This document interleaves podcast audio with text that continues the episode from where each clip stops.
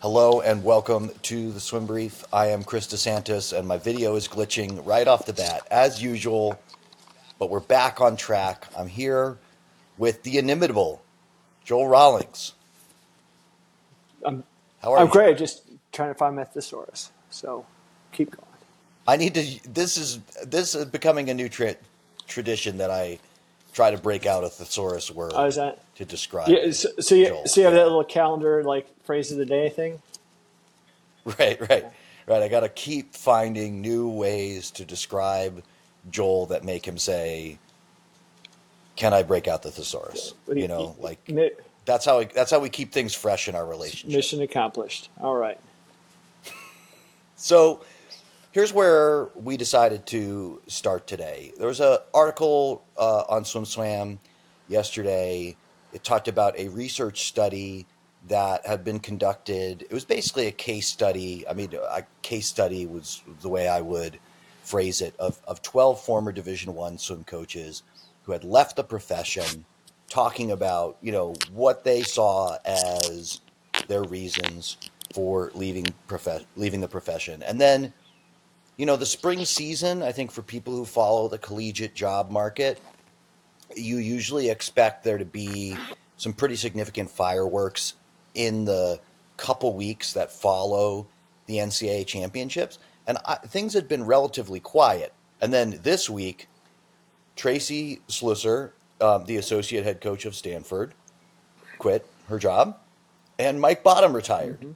So, you know, the state of college coaching, the state of the profession is something we talk a lot about here on the podcast. So I thought these news stories, and, and maybe we'll get a little bit into the article, these news stories were just an opportunity for us to, I don't know, talk our way, problem solve, um, diagnose some of what's going on or what we see going on in the profession right now. We have a lot of coaches that listen to this. We have a lot of parents that listen to this, and I think you know it it's helpful for for both sides to get some empathy um, for everybody involved in the situation because you know if you're a parent of somebody that is serious about swimming, thinking about swimming in college, you want that to be a good experience.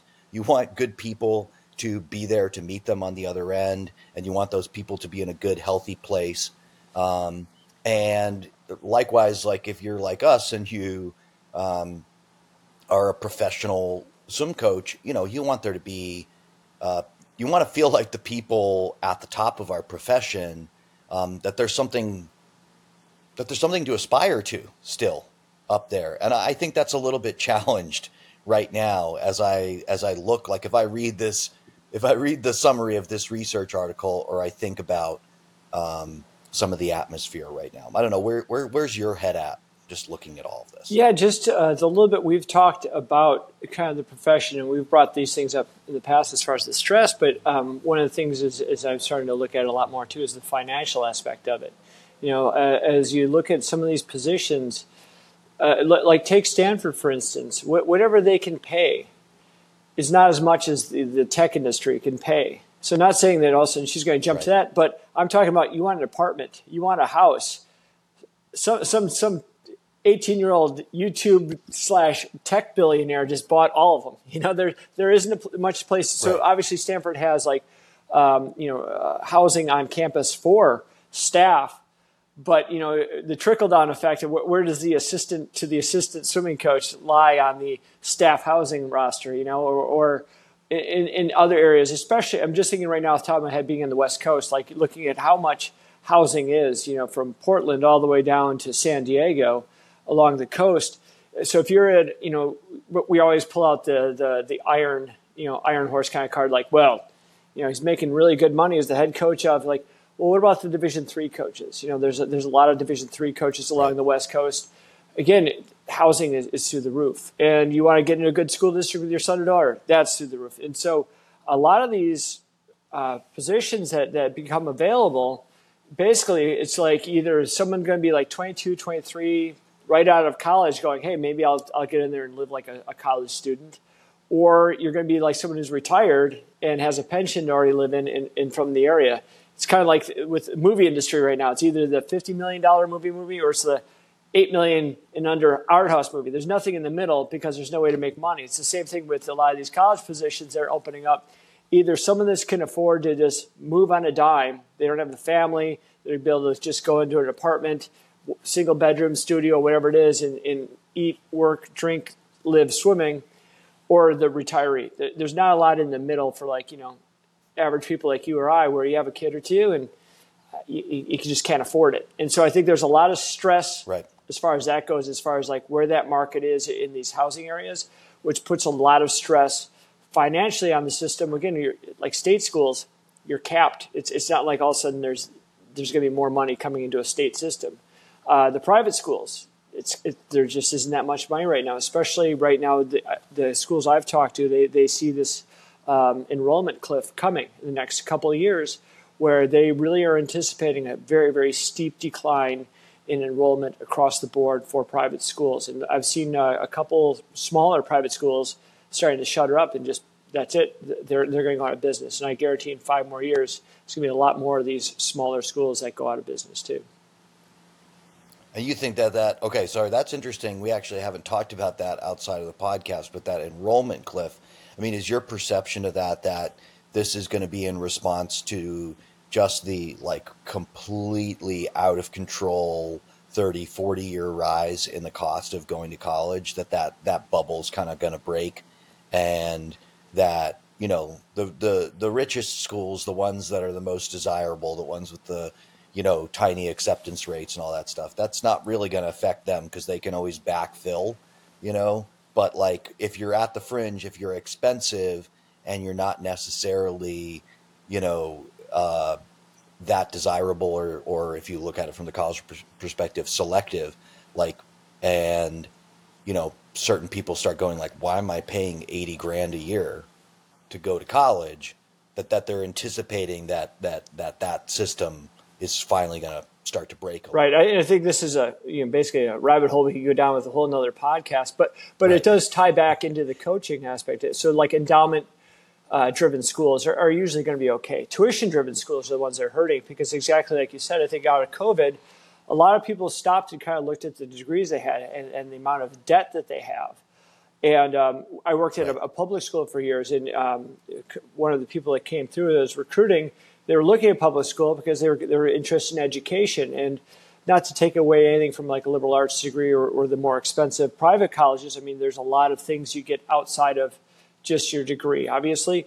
However, um, for this person, she's going to have to take out a sizable student loan, and so she was like, if I'm taking out more loans than my first year salary, then I'm I'm going to be in debt for a long, long time, and I don't want to do that. So she wanted to go to a school where basically tuition was going to be lower than her, her, her salary was going out. And so a lot of those schools that are going to be in that, that trouble are, are going to be, like I said, tuition driven schools where people are starting to go, if I'm going to go into this field, I, I can't have that kind of a debt. And so to go back to coaches leaving the sport, and this article is mainly about Division One, but I'm, I think obviously more about Division Three, just because I was in it for so long. That it's become a lot of the coach's responsibility to take on admissions role of, of enticing people to apply, getting people to apply, and justifying your job. Where that you have basically a team roster size large enough that it's it's covering the cost of your salary and it's covering the cost of the team, and and then some. Uh, and, and so that if you're not okay. justifying it, that's a pressure on you to get out there and hustle even more. Yeah, I want to use what you just said as an opportunity to transition to talk a little bit more about Division three coaching because it's something that doesn't always get attention mm-hmm. on here. And you and I have been talking about. I've actually talked to six Division three college coaches in the last couple weeks, and I've some. There's some common threads from all those conversations that I pulled together. But the thing that you just mentioned, where you know where Division three college coaches almost become a member of the admissions department for these schools. I have a great, like, immediate anecdote. I was talking to one of these coaches, and um, he'd been where he had been a long time. Like most Division three coaches, it was a combined program. You know, he's he's in an eight lane pool, um, and he had about fifty kids on the team. and actually, you know, like from the administration level on down, they said, we'd like there to be more kids on the swim team.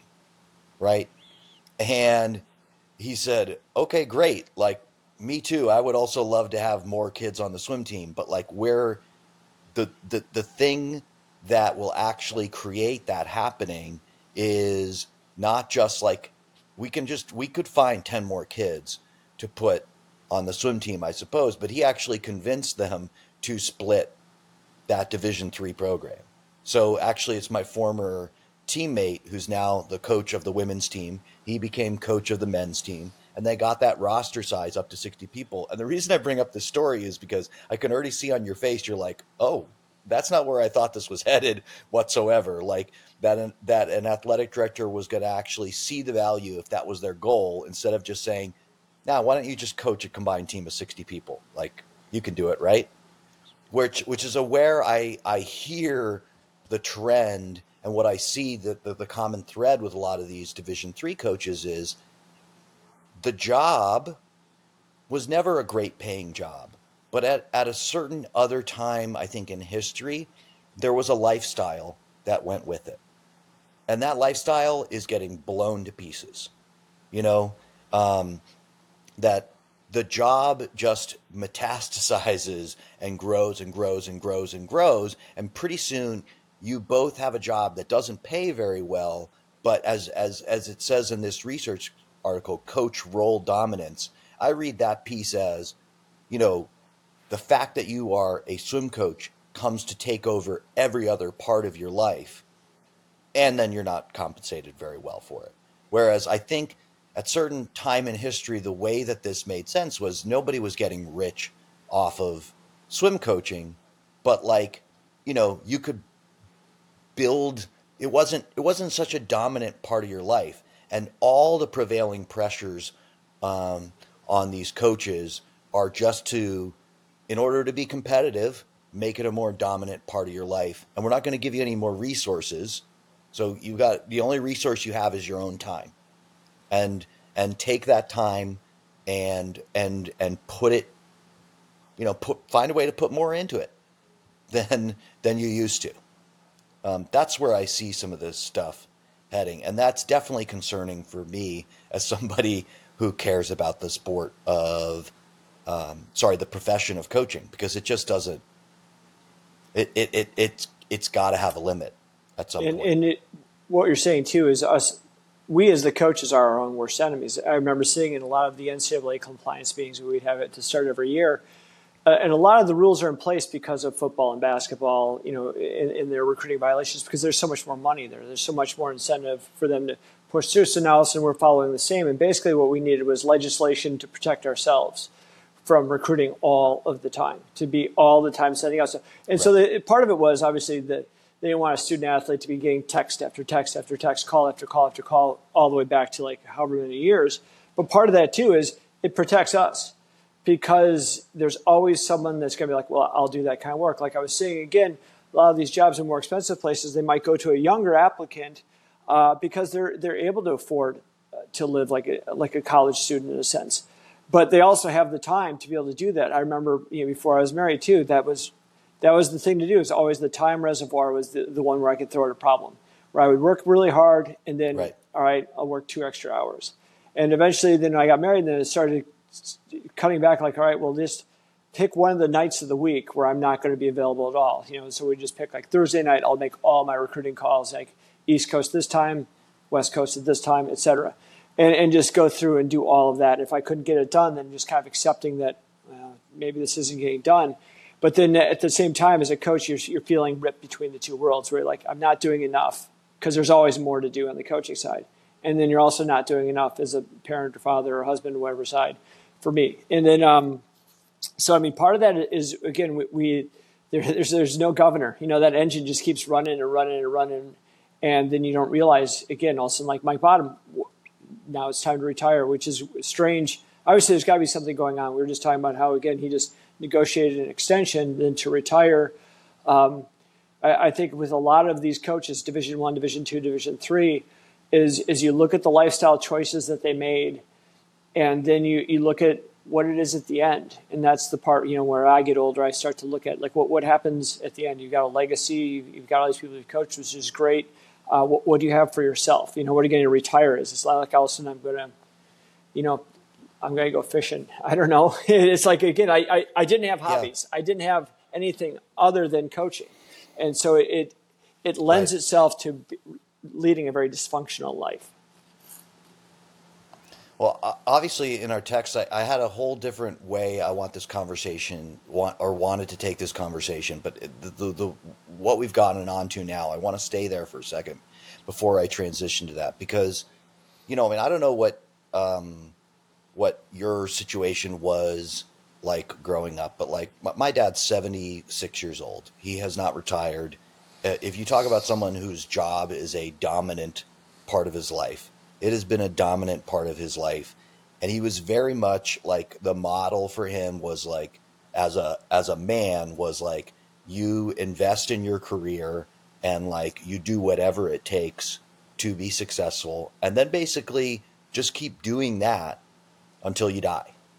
Like that was that was the way. And I and I think as I've gotten older, I just go that's not that's not what I want to do. So I, I don't think that I can emulate it. I, I can remember somebody who's really good to me in my career when I was working at Georgia Tech was Mark Bernardino. I'll always have a soft spot for for Dino. Okay, and I remember I was talking to him at one of the ACC meets behind the blocks, and he mentioned his wife, and he's like, "I'm just so grateful for her. She made so many sacrifices for me to be able to do this." You know, and I was I was listening to it, and I was like, "That's great." You know, I like, I, I love that you guys have that relationship, but like, I can't emulate mm-hmm. that, right? There's no path for me there. That's not, I, I, I definitely entered into marriage with my wife, not with the idea that like my career mm-hmm. and what I wanted to do would be dominant over both of our lives, right? And that that would take precedence over everything. And so I think there's there's a bit of a generational shift here too. I mean, coaching. Let's be frank, it's a um, profession overwhelmingly dominated by mm-hmm. men.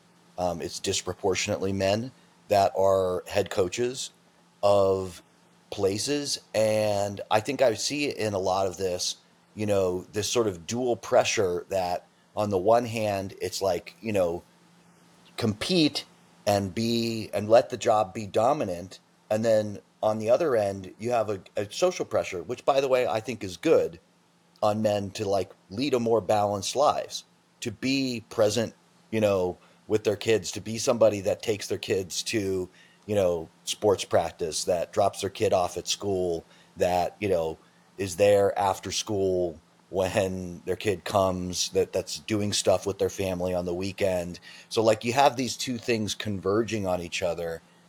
And nobody seems to really know what to do about it you know and and then i think you have there's a whole nother gender discussion to be had i think some of the same pressures that i just talked about there are are at the core of why we don't have women in head sure. coaching roles right um I don't know. Do you want to say anything about that before I pivot to the? To, to no, I, th- I, th- I, think one of the things just to make it a short analogy or a short story of this is is I remember just uh, all the years I was at at the university is like you know you go to all these Hall of Fame banquets and things like that. And remember, all all the athletes always first thing they do is they thank their parents for taking them to every practice, for being at every meet or every game or whatever it is. And any Hall of Fame coach, first thing they they always thank is is their family for basically accepting the fact that you weren't going to be there.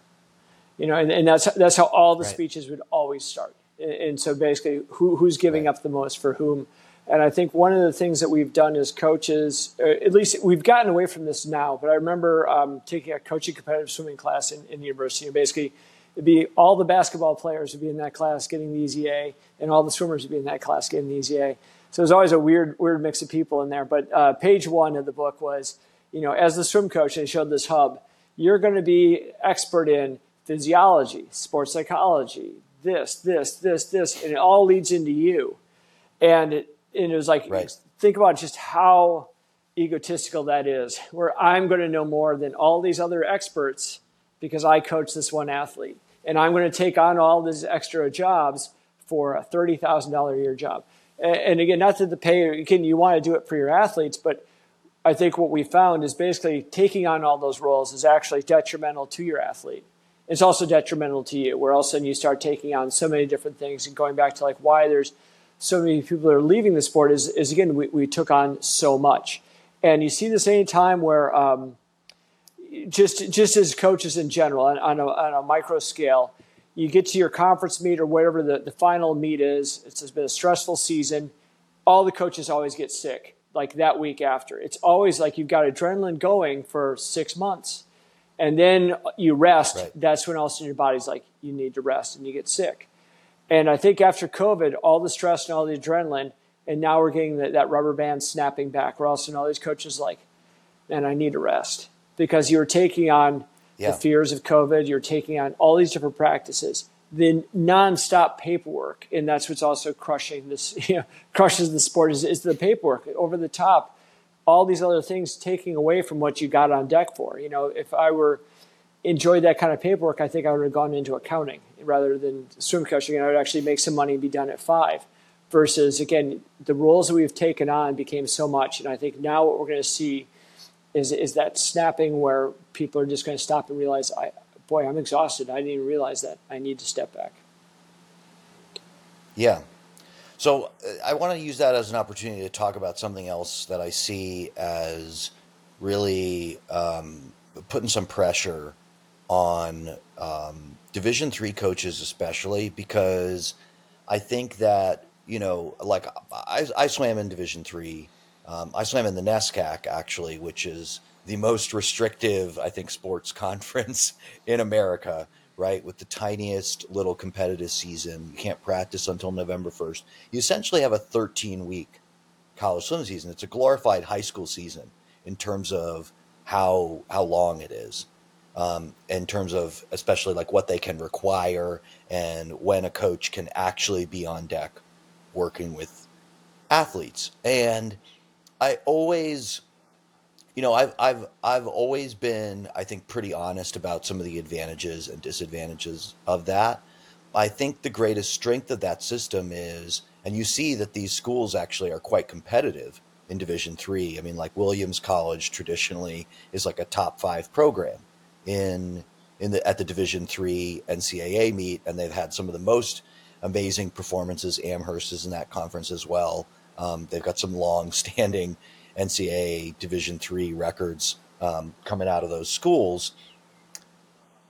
Uh, you know, if you're going to be successful in those places, actually, it's it'll be because you've exercised a large degree of autonomy, right? That you you know, we know that swimmers at a certain level, like training or doing something to keep the ball moving forward year round is is extremely important.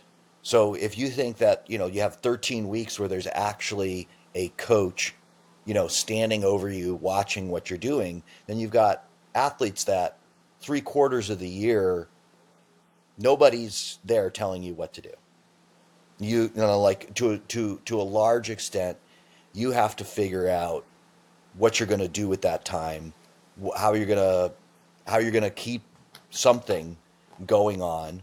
Um, and you have a lot of you have a lot of freedom. And i think in general i mean if you think about the transition having now been in, in club swimming and also in college swimming you know going to college is a for everybody is a transition of autonomy you know, it's going from being in your parents' house for the most part, largely, to managing yourself and making this sort of semi adulthood transition. And one of the things that I have observed, however, is that I think I think like a lot of athletes are coming into these systems not prepared for that autonomy. You know, they haven't come out of they haven't come out of a system that has trained them or given them the tools to make a lot of decisions for themselves. And so when they get into this like situation where they have a lot more decisions to make for themselves, they're really unhappy. because it's not going the way that they want it to go, right? So even though they have this sense that like I should be able to determine my own, you know, uh, determine my own future and have more authority over what's happening here, like I, I'm not happy with the way this is going, and I think a, the coaches are bearing a large brunt of that, right? Because you know when you're when you're an athlete and you're putting that's a big part of your identity, and you're putting a lot of that into what you're doing.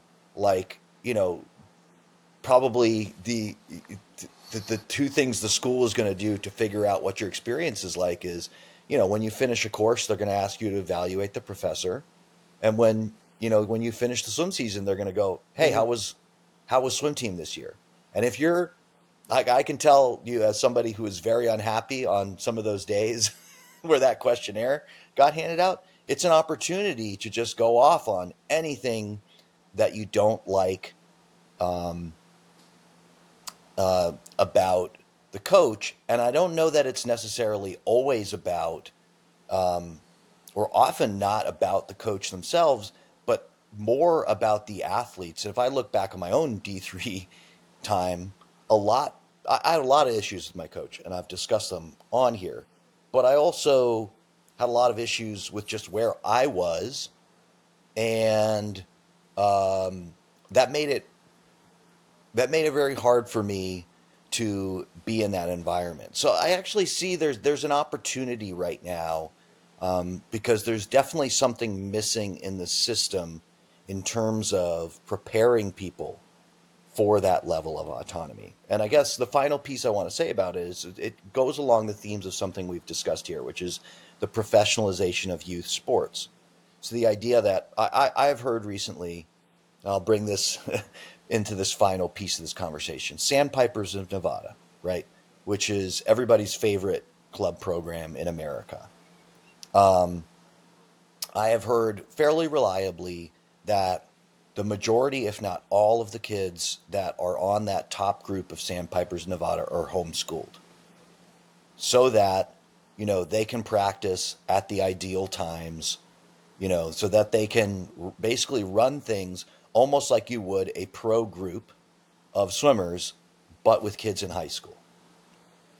And I just look at something like that and I go, okay. I mean, I, I'm at, I've reached a stage in my life where I'm not judging, but I just go, I I would never consider that an option, you know, with high school kids. And I guess this professionalization, like, what it at at, at, a, at a younger age, I think you can still set up a system where you make a lot of decisions for kids, but then what do you do? Because eventually people grow and have to decide for themselves what it is they want to do. And if all they have done up to that point is had every little step prescribed for them, they're going to be really unhappy making decisions for themselves like just shunted into a system like that.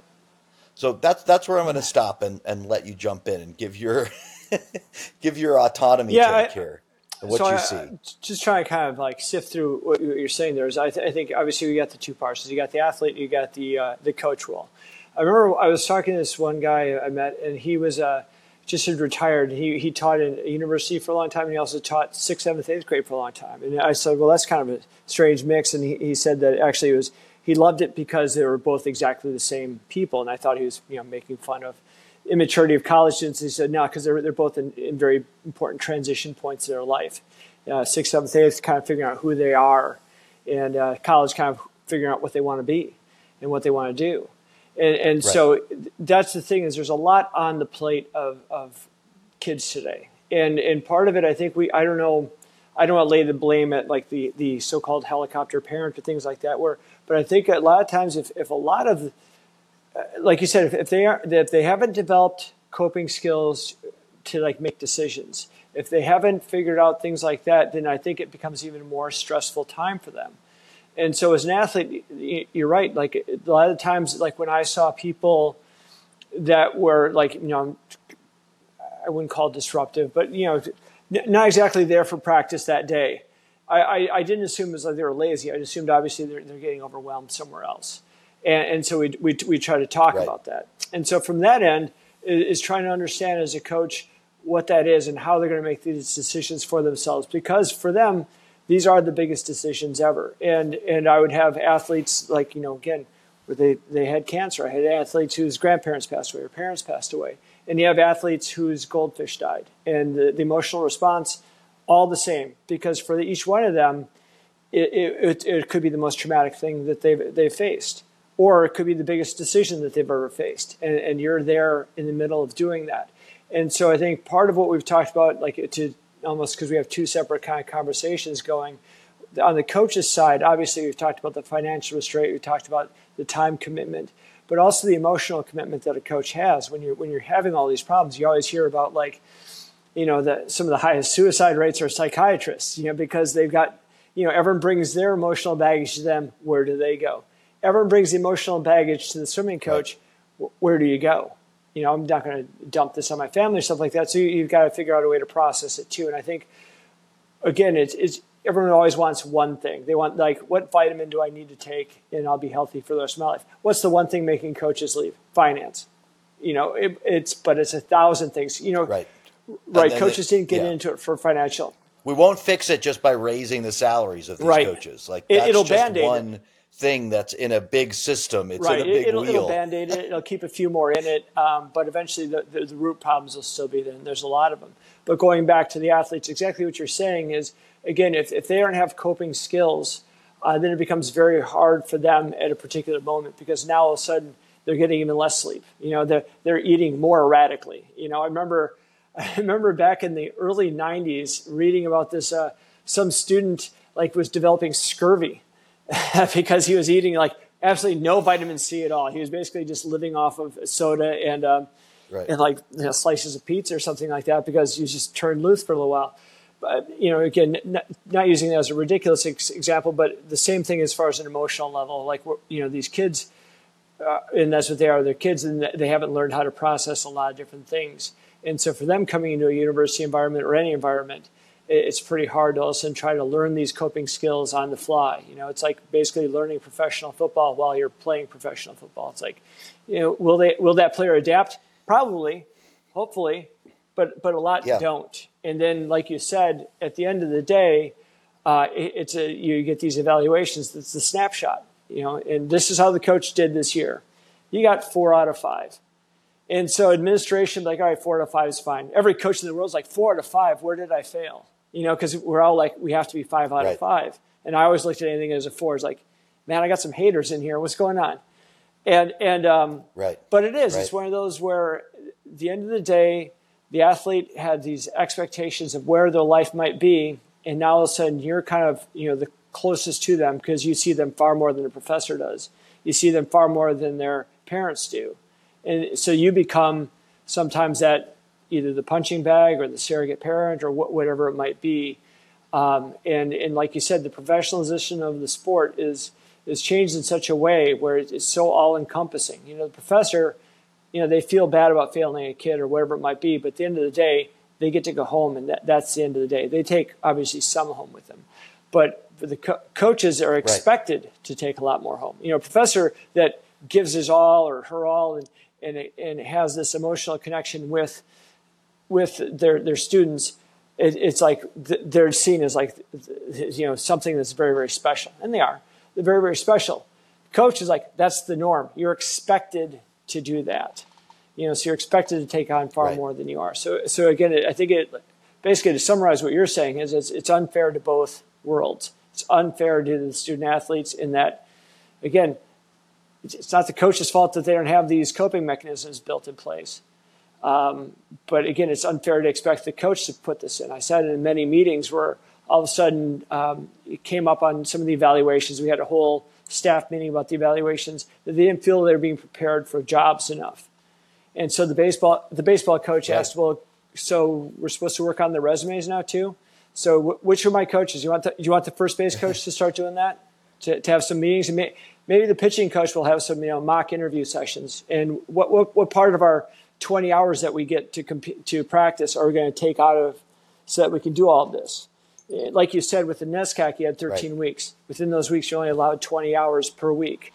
What, what, what more are you going to give up? I think you're actually allowed to require 10, 10 hours in the NESCAC. That's what it, that's, I mean. The, so the right, so like. now you got exactly where are, where are we supposed to put more of this in? You know, again, and that kind of goes to the right. idea of uh, the, the like kind of the, the, the swim swimification of, of, swimming of hey we'll show nc state climbing ropes and things like that. So i got all these kids with youtube videos like why aren't we climbing ropes? Because we're only going to be practicing 18 hours this week. You know what what, what set should we right. not do so that you can learn how to climb a rope? You know because because you guys don't aren't able to do that yet. Um, what what part of your day because again once february ends i don't see you again. What what part of your day do you want to work on that? And, and so it becomes these expectation right. levels uh, are, are, over the top. And the same in the universities where you, you, get all these speeches about football prepared me for life. It's like, you know, I bet 99 out of 100 times football par- prepared you for football. And then that one person who went back decided they had to make a speech. They thought, hey, how can I relate back to football preparing me to life? I, again, it, I, I, thought, I don't well, think it's as generalized as it could be. Yeah. See, I have a different perspective on it. I, I think, though, I think if I listen to that and I listen to the, the, your description of the baseball coach, you know, the best way for football to prepare you for life is for them to just treat it right. as football practice.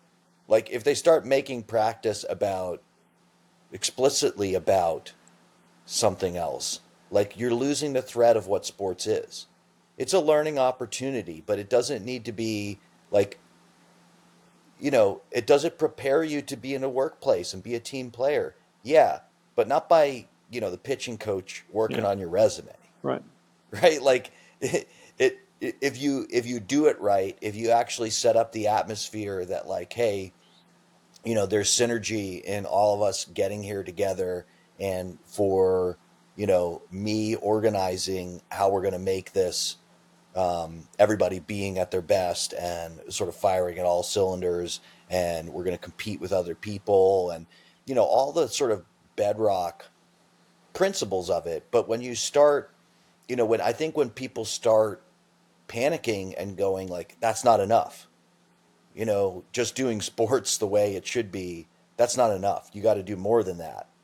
That's when we really start going astray right. from from the core piece of it, and and I, I just hear to with in listening to the experience of of these student athletes and coaches. I think you know people who know who've been listening to me for a long time know that um, I think it's undeniably a very big positive that you know there's become a much more robust conversation around like what is appropriate behavior from a coach and what is not. I think people know a lot better than they did 30 years ago what not to do. Sure. Right? Like there's a much longer list of knots and you know if I look at like a college coach level, like I bet you're getting way more guidance from your athletic director. Don't do this, don't do this, don't do this, don't do this. Hey, this came back on an evaluation. You're not necessarily getting punished it, but like that shouldn't be in an evaluation. Shouldn't, shouldn't, shouldn't, shouldn't, shouldn't. And I think that's net a positive, but nothing's free in this world. And part of what I'm seeing on the other end is okay, um, coaching knowledge, which gets handed down from generation to generation. You got a whole generation of coaches who, you know, what they learned how to do, how to coach, like what they learned for how to coach um, a lot of it is is very rightly off the books now, but nobody's come in and gone, okay, now here's what to do. Mm-hmm. So you know, it's just been like, don't, don't, don't, don't, don't. It's the same as if I went to practice and you know I had a bunch of swimmers in the water, and I went, ah, you got you, all your kicks are terrible. Don't kick like that. Well, like, is that really going to help kids on my team to get better? No, because they don't know what to do. Like I haven't taught them anything about what to do. All I've done is say the way you're doing things bad. Stop doing that. Don't do that. Right? And so like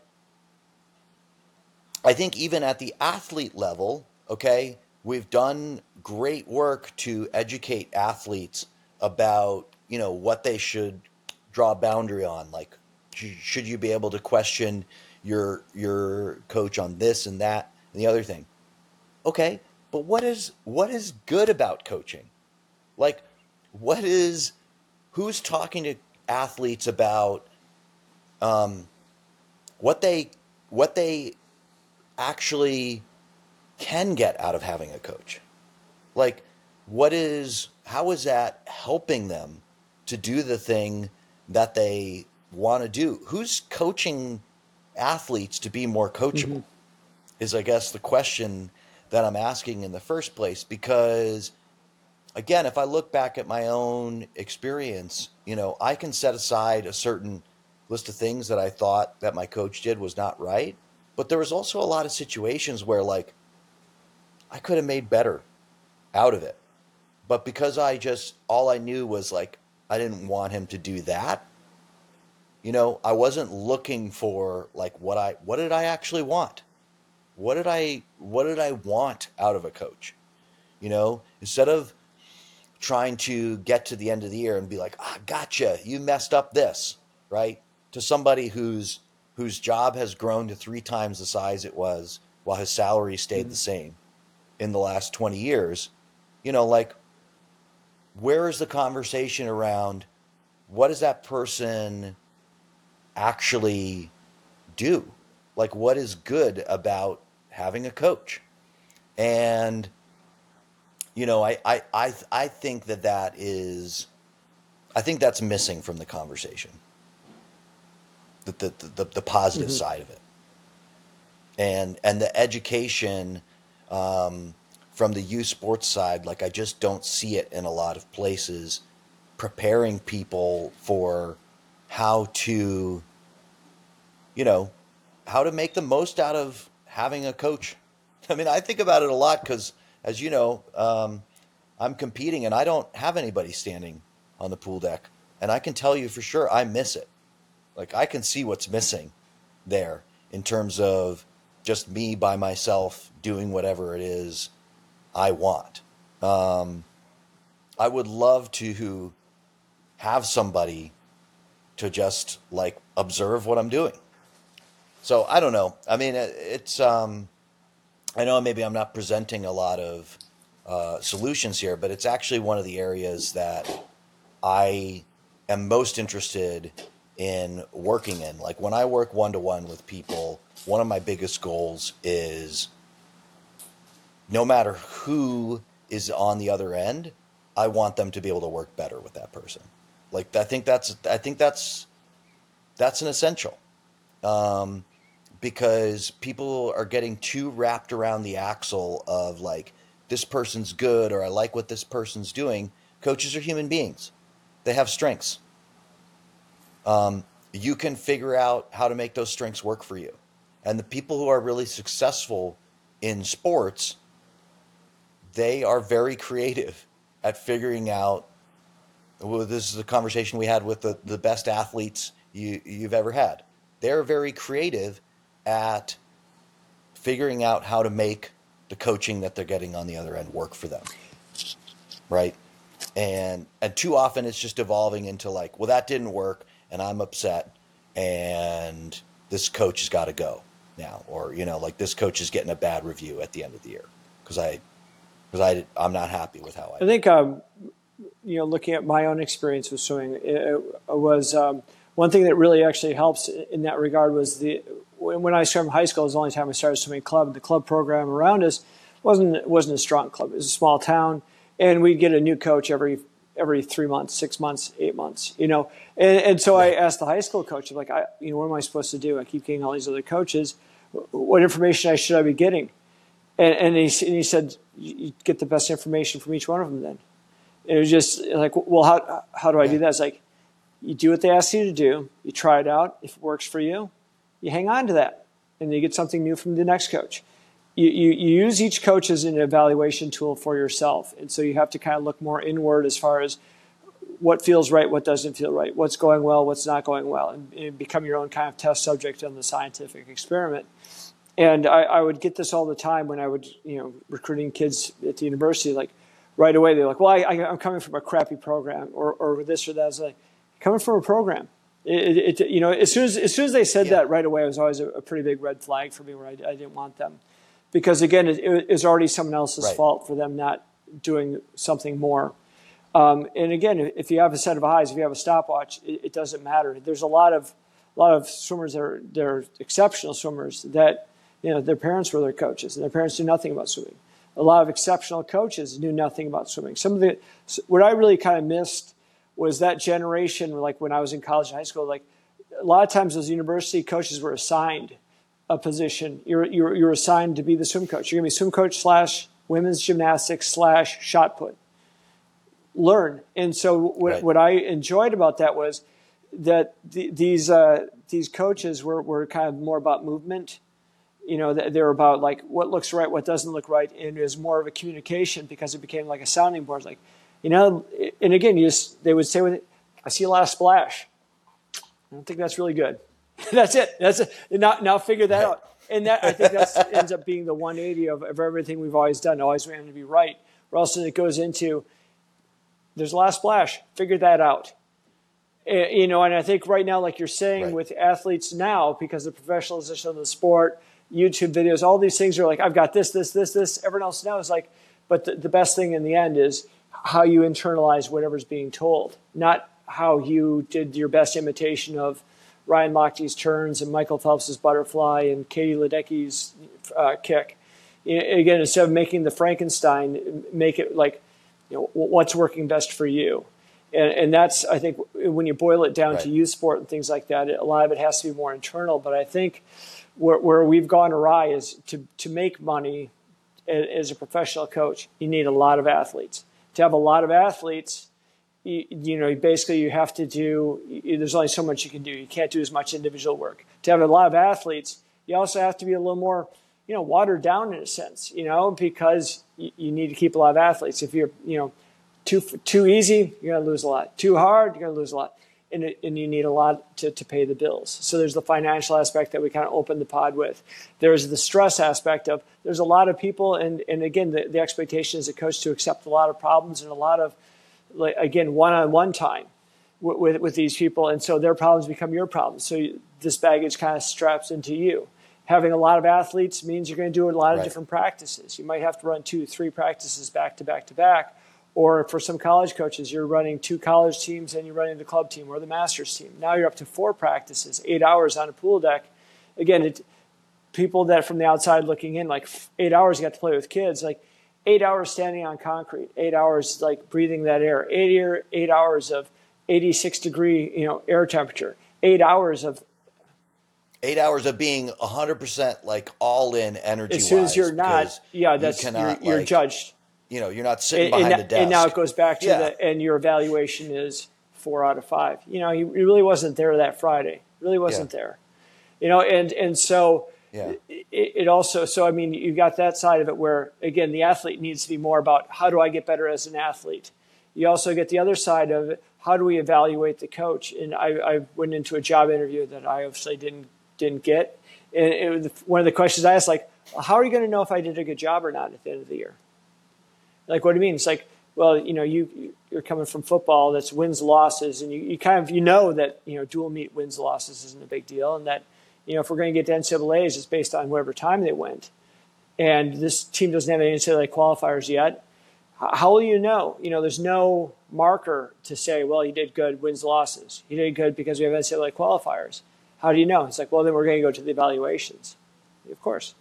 It's exactly what it is. And you go right to the evaluation because they don't know. The people that do the hiring, things like that, I, I've never met a, a head athletic, depart, athletic director that was with a swimming background. I've met associate directors that had swimming backgrounds, but never one that, that was the head of an athletic department. It's always been basketball, football. And so, again, a win loss background versus an improvement background. You know, again, at some point, um, you, you, don't know what you're being evaluated on. And, and, you know, I had that debate a long time about who the customer is. And I think that boils down to not so much who the customer is, who's evaluating. At the age group level, you see, you're, you're putting a lot of time and energy into getting your kids to practice, paying a lot of money for these sports. how, how do you evaluate if your son or daughter is getting what they want out of this sport? It's like, oh, they made a lot of friends. You know what? Right. It's making friends hanging out at the playground too. So, so you know, I, I can see every argument that the parent comes at you with. It's like, well, it's healthy. It's like, yeah, it didn't look sick to me before. What, what do I care? Again, w- what do they want? What's Right. the evaluation? What does the kid want that is in that practice? Again, do they want exactly what's on YouTube? They want, you know, prescriptive kinds of things? I want, give me 10 drills. You know, I work with masters all the time and they always want like a list of drills. Like, okay, like it's a roadmap. Like if you're going this road to this, it's 350 miles. Like, you know, it looks like you're you're you know dropping your elbow, so it looks like you have to do 18 lengths of high elbow. You know, again, you you got these like weird drill lists that are going to fix every problem. But if you don't have that, if, if your thing is, you know, you're making a lot of splash out there, can you change that? Like again, coaching used to be, and you accept the fact that this is the university, or this is the school, or this is the program I want to be a part of, or this is the town I want to live in. Then this is the coaching I've got, and I'm going to do the best I can with it, and I've got to utilize that to the best I can. Yeah. Anyway, um, I think we solved Thank it all, goodness. so everybody can go home and sleep tight. We we once again, Joel and I have Hmm. gotten to the bottom of it, so everybody rest easy. It's all good now. We'll take it from here. Um, last thing I want to say on this podcast is magic5.com slash a swim brief. The same link works. Mega extra Memorial Day discount on bundles, so you can actually get a pair, an indoor outdoor pair. My friend Garrett teased me. I took a picture of my Magic Five for my social media before I swam on the weekend, and he teased me. Apparently, uh, this might be a West Coast thing, but he said I was a dork for um, wearing clear goggles. I don't know where you come down Yeah, on that, Joel. very much But, against it um, as well. Uh, yeah, the last thing I want to see Oh. is these kids' weird looking eyes staring up at me like that. I, yeah, no. Garrett's Garrett said on. I guess this must be either either I'm Well, just unless of course you're magic, think, unless you're buying Magic Coast, Five glass, goggles, then Yeah. the clear, the best clear goggles I've ever seen in my life. That's some good looking goggles. hey, uh, uh, I, you know, I chose clear. I chose clear for my Magic Fives. You may choose something else. Um, you can get a bundle where you can get a pair of clear and be cool like me, and get a pair of, um, you know, mirrored or or fogged um, outdoor goggles for, you know, I guess not fogged is the wrong term. you know, like smoke outdoor goggles, tinted, tinted. I'm the just word. glad they don't have you on the marketing team. Um, so go ahead, yeah. Yeah, seriously. Magic5.com slash swim brief. You can actually stack the 15% discount on the discount. So both discounts apply when you buy something here on Memorial Day weekend. You support the podcast by doing so. Um, and um yeah, that's all I got for this week. Uh, Instagram.com, Christy underscore coach, CD swim coach on Facebook. YouTube updated when we actually have something that's video content worthy. Um, Christy Coach on YouTube at Christy Coach, I would say, uh, is the short handle. So uh, thank you once again, Joel. Have a have a great Memorial. Day weekend. I'll do my best to do the same, and See you. uh, see you next week.